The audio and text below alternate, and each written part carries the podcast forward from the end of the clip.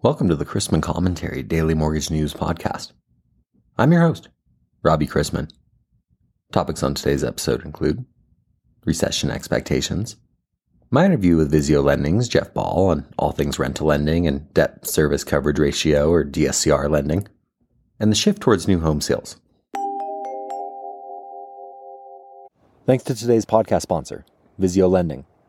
Visio is the nation's premier lender for buy and hold investors with over 2.5 billion closed loans for single family rental properties, including vacation rentals. Visio is fast, simple, and dependable when it comes to financing rental properties. They believe time is money and strive to be upfront and consistent about their qualifications. Using a simple DSCR rather than a complicated NOI calculation, there are no tax returns or personal financial statements, and their pricing is set so you always know your rate. Learn more, including about Visio's top notch broker program, at www.visiolending.com. Economies have so far proved more resilient to rate hikes than most had expected, with the Fed's benchmark rate now north of 5%. There are several explanations for the phenomenon, ranging from pandemic era forces and tight labor markets to wage gains and consumer spending. It also takes time for higher rates to filter through the economy, with many economists still anticipating a recession over the next 6 to 18 months if central banks extend their hiking cycles. The yield curve between the two year Treasury and 10 year Treasury has widened by more than 100 basis points, marking the greatest disparity between the two instruments since late 1981. Looking forward, expectations stubbornly call for a recession starting in a few months but various economic data are telling a far different story.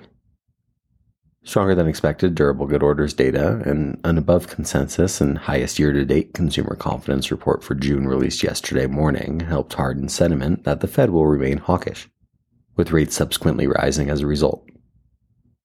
It was a busy day for data, most of which depicted continued strength and resilience in several corners of the U.S. economy, including the May new home sales report that came in at 763,000 easily beating 665,000 estimates.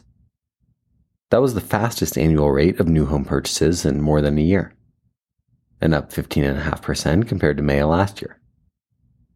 Markets also responded to the day's $43 billion five year note auction, which met weaker demand than Monday's stellar two year note sale.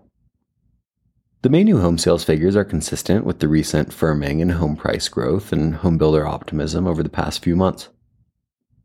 Steady buyer demand and low existing home supply continue to bolster the new home market across all regions.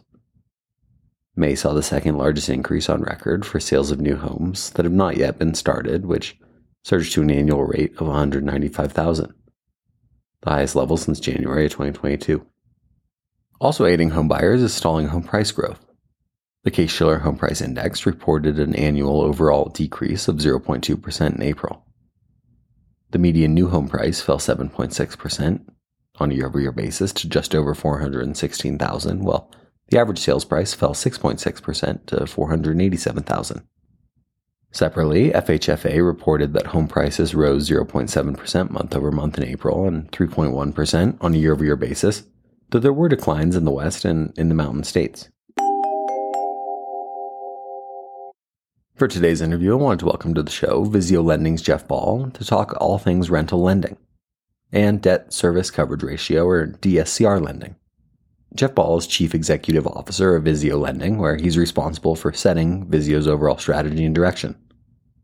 Prior to forming Visio Lending, he founded Visio's predecessor company, Econo Homes.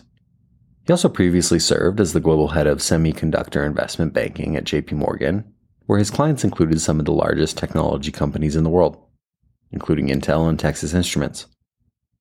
Before JPE, he was a corporate securities attorney at Gray Cary Ware and Freidenrich, now DLA Piper, and he received his JD and MBA from Santa Clara University. I want to start by talking about the differences between what we'd view as kind of traditional uh, primary lending to to people out there versus rental lending. And how does financing a rental differ from financing a, a primary or secondary residence? And I guess for potential applicants out there that might be listening, what should they know and take into account? when somebody sets out to, i will focus on purchasing an investment property to own it as a rental they really have three main buckets of financing that they can focus on. So they can certainly go and get an agency loan, um, you know, that that qualifies with Fannie and Freddie, um, or they can look typically for a bank portfolio product. Um, so working with a small regional bank that they might have a relationship, or the the topic that we'll spend time on today, uh, what's called an investor DSCR loan, which fits within. Uh, what's now referred to as non-qualified mortgage. And so when you compare it to financing a primary residence or a secondary residence, you know, I, the primary difference is going to be around uh, the qualification requirements. And so, you know, financing an investment property uh, through agency or a bank product is actually going to be slightly more complicated than financing your primary residence. And that's because if you, you try to finance an investment property with uh, an agency loan or a bank loan, um, you're going to have additional uh, documentation requirements, typically around tax returns. Um, real estate investors' tax returns often are quite complicated. You know, they have lots of lengthy additional um, sections in their tax returns. So, um, you know, one of the first main differences as you think about a DSCR loan, uh, an investor DSCR loan, and I'll just refer to it as DSCR, is that the documentation is simpler. Um, with a DSCR loan, we're going to be uh, qualifying the, the, loan on the basis of the property level cash flow rather than the borrower's personal uh, income. So we don't require tax returns, we don't require pay stubs. Um, and instead, when we think about the borrower's ability to repay the loan, we focus on the cash flow generated by the property in the form of the rent payment. And so DSCR loans are underwritten based on uh, the anticipated or the actual rent of the property that's being financed. Um, the second main difference with uh, using something like a, a, DSCR loan to finance an investment property is you can actually hold the title in a corporate entity, whether it's an LLC or a corporation. And in, for many investors, this is important, and it's important for two reasons. One would be um, it it can offer an additional level of privacy as to who the owner is, um, and but more importantly, it's a way to segregate uh, risk um, and liability. And so, a lot of investors like to hold their properties uh, in legal entities rather than their personal names. And with a DSCR loan, you can do that. With an agency loan, you cannot. And then the third difference that I would highlight is on a DSCR loan, the one area where it's maybe slightly more complicated, um, and this would be true of any investment property, is the insurance requirements are different. So for a rental property, um, there are some special insurance requirements. Um, you can't just use uh, the same insurance that you would use on your primary residence or your second home. Instead, um, you need a, a, broader policy that protects the property um, and the borrower against a, a, larger set of what are referred to as perils. Um, you also need replacement cost insurance instead of actual cost. And then you need an additional rider that provides for what's called rent loss coverage, um, which basically just uh, provides that if something happens to the property, you get insurance for some amount of months of uh, rental payments. So those would be the the key differences. Um, I would say in some, you know, DSCR loans are easier to qualify for than an agency or bank loan for folks um, who are primarily or you know spending a meaningful amount of their time uh, investing in, in single family rental properties. So when it comes to these investor DSCR loans, I, I want to dive in a little further here. There's different types of rental properties. There's one where I want to have a renter sign a six month or a year long lease, and there's people that want a VRBO or Airbnb it. Is the underwriting different for those? Does it just come down to projected cash flow? Take take us uh, inside that a little bit. Yeah, it's a great question. So in the industry, we refer to uh, them as long-term rentals or short-term rentals. So a long-term rental would be a home that you're going to rent to to live in, um, and you know, typically it's a, a, lease of three months or more. And then short-term rentals are what we, you know, more often refer to as vacation rentals or Airbnb rentals. And so um, this is an area where we were an early mover in this. Um, we've actually financed uh, nearly $700 million of these. And so we we have actually been at the forefront of how do you actually how do you underwrite the rent for short-term rentals because it is different on a long term rental, DSCR loan, the rent is either going to be the lower of the appraised rent. So the rent that um, shows up on the appraiser's uh, schedule, what's called a 1007, or the in place rent. So on a long term rental, lower of appraised or in place rent.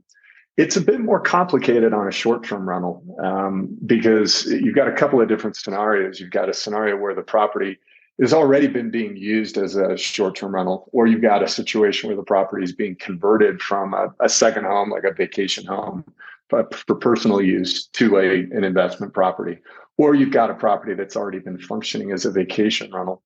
On short-term rentals, um, you have to take a more holistic view uh, to get to an accurate uh, rental expectation for that loan.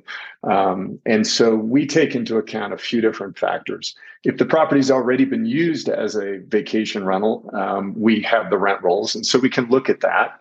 Um, that's not dispositive because uh, the new owner may have may have more experience, may have uh, you know more capabilities where they can actually extract more um, rent out of it. But so existing rent rolls is useful. Um, second, if the if we're able to get an appraised rent from a licensed appraiser, we'll take that into account. The challenge there is most appraisers are used to to uh, appraising you know properties for primary or secondary home use not for vacation rental use. So often we get uh, 1007s that are maybe just don't make a ton of sense. And then the third thing we'll look at is other data sources. So there are some third party data sources out, that, out there that we'll use. And so we'll take all of those our underwriters we have underwriters who've now done thousands of these and we'll come up with what we think um, the gross annualized rent would be for that short-term rental, and then we will adjust it from there um, to try and uh, essentially um, reconcile it with um, what it would look like as a long-term rental because short-term rentals have higher operating expenses. So we'll adjust down the gross rents.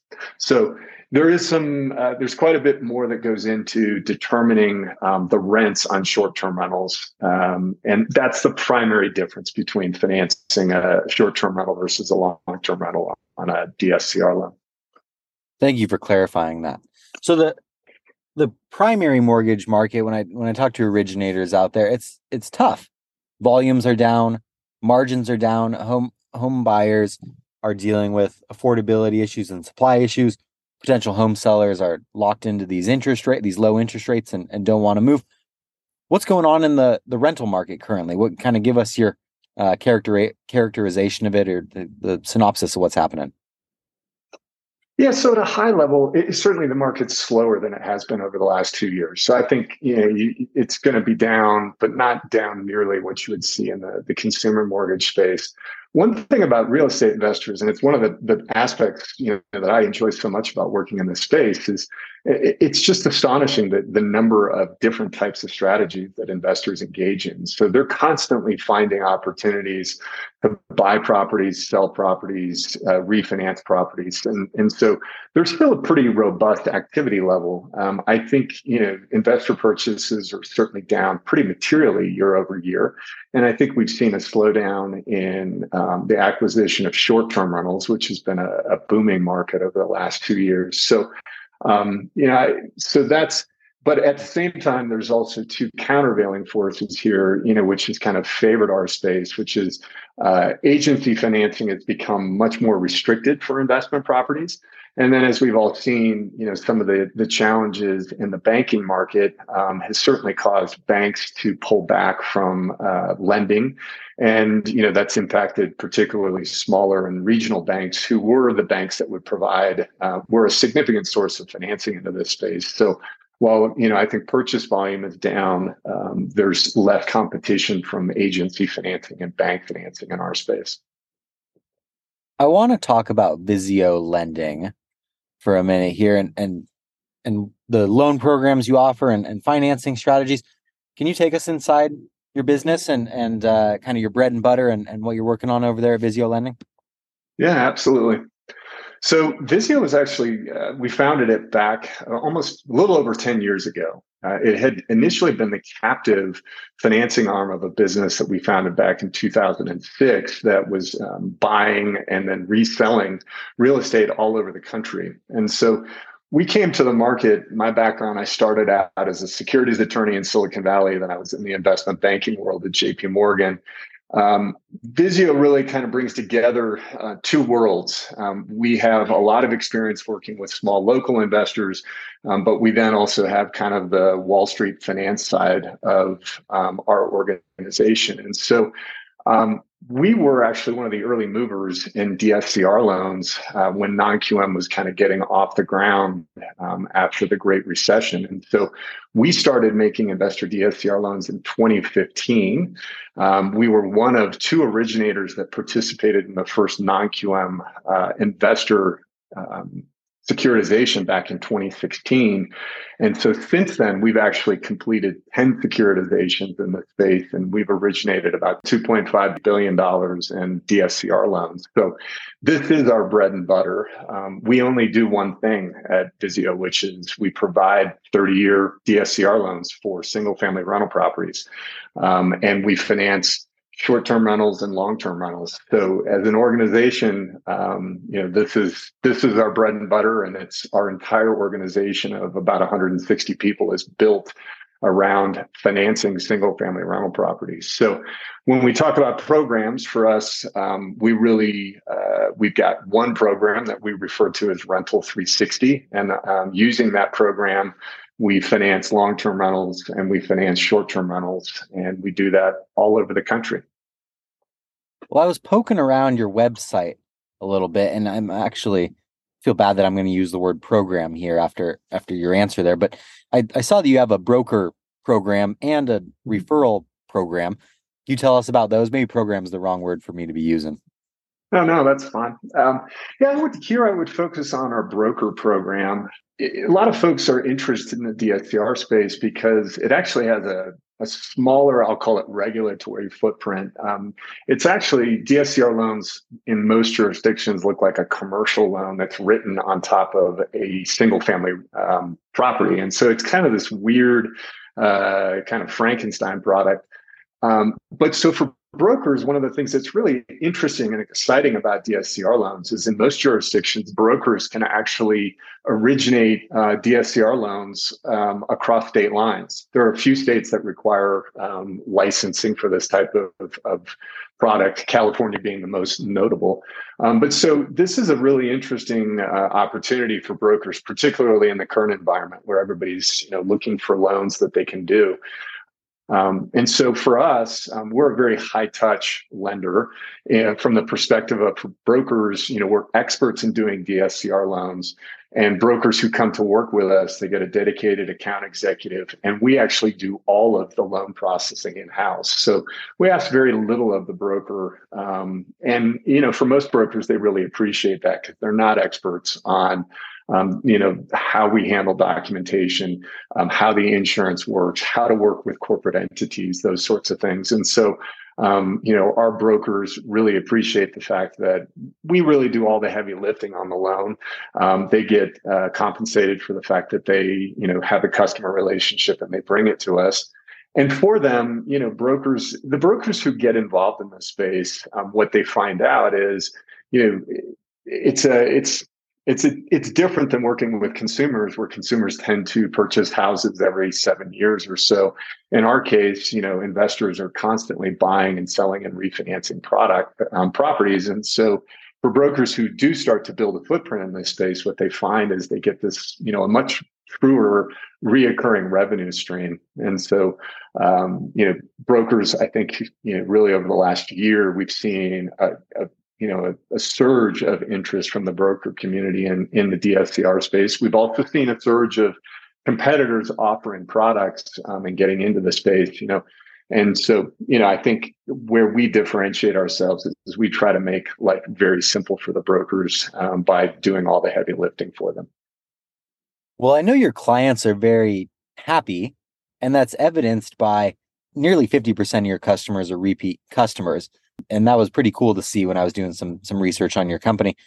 What have you done so well to earn love from your clients? Share share some of that uh, secret sauce with uh, my listeners here if you can. Yes. So I, when we, you know, going back to 2015, when we looked at this space again, we had a lot of experience working with small investors, and and one of the observations that we had was you know the financing options that were available to investors at that time were much more i'll call them bespoke. You know the way the deals got done was more similar to what you would see in commercial real estate finance which is you know the investor brings the deal to a lender describes what the deal is and then the lender goes off and thinks about what it is that what kind of financing and on what terms they would offer that to the investor. And so for investors who are looking to build a rental portfolio, that's a problematic um, product offering because it leaves them with tremendous uncertainty. They're out.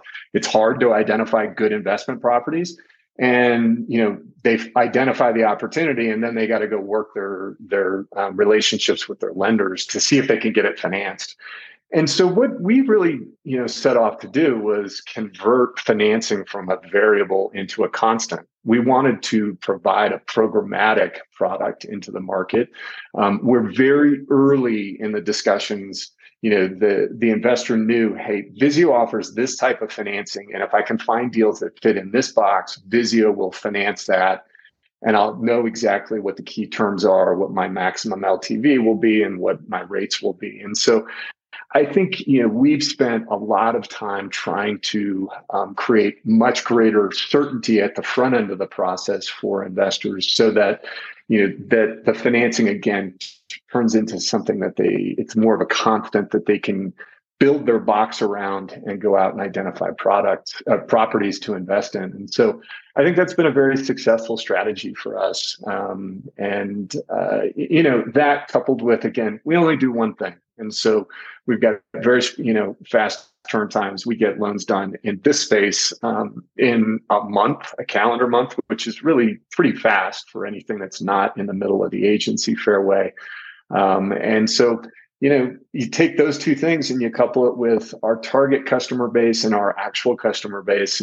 Typically, been investing for 10 years and own more than 10 properties.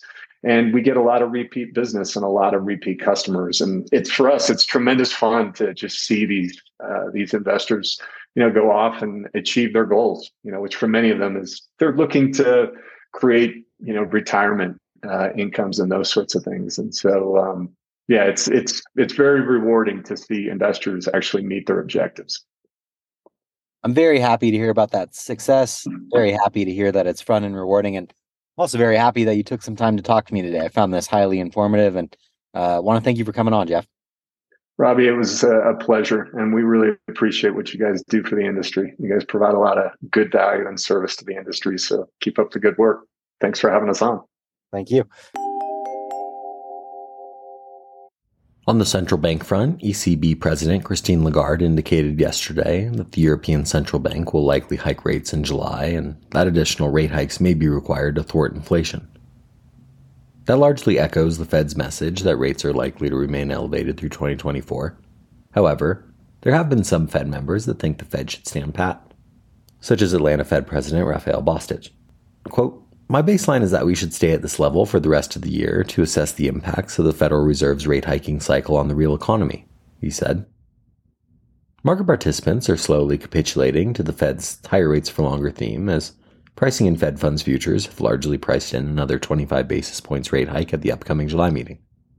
That said, markets continue to price in nearly a 1 in 3 chance that the Fed pulls an about face and cuts rates by a quarter percentage point by December.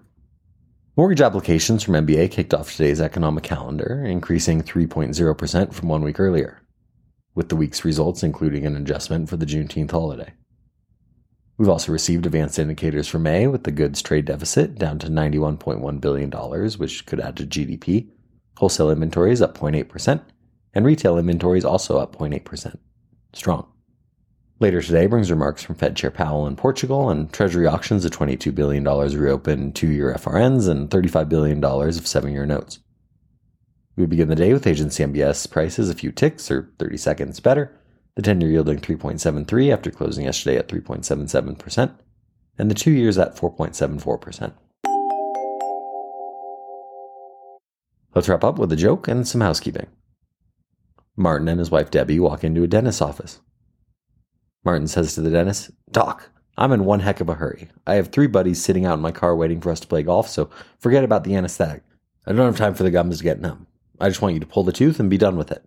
Today's Friday and we have a 10 a.m. tee time, and it's at the best golf course in town. It's 9:15 already. So the dentist thought to himself, "My goodness, this surely is a very brave man asking to have a tooth pulled without using anything to kill the pain." So the dentist asks Martin, "Which tooth is it, sir?" Martin turned to his wife and says, "Open your mouth and show him, dear."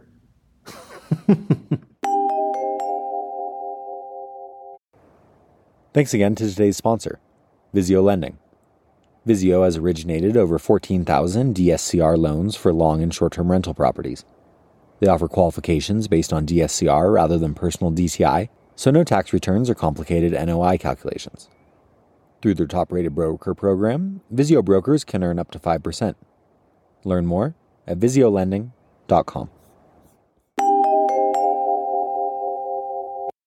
If you have any questions about the podcast or sponsoring opportunities, send me an email at robbie at robchrisman.com. Visit robchrisman.com for more information on our industry partners, access to archived commentaries, and how to subscribe to the daily mortgage news and commentary. To listen to or download past episodes of this podcast, search Mortgage News on any platform you get your podcast from.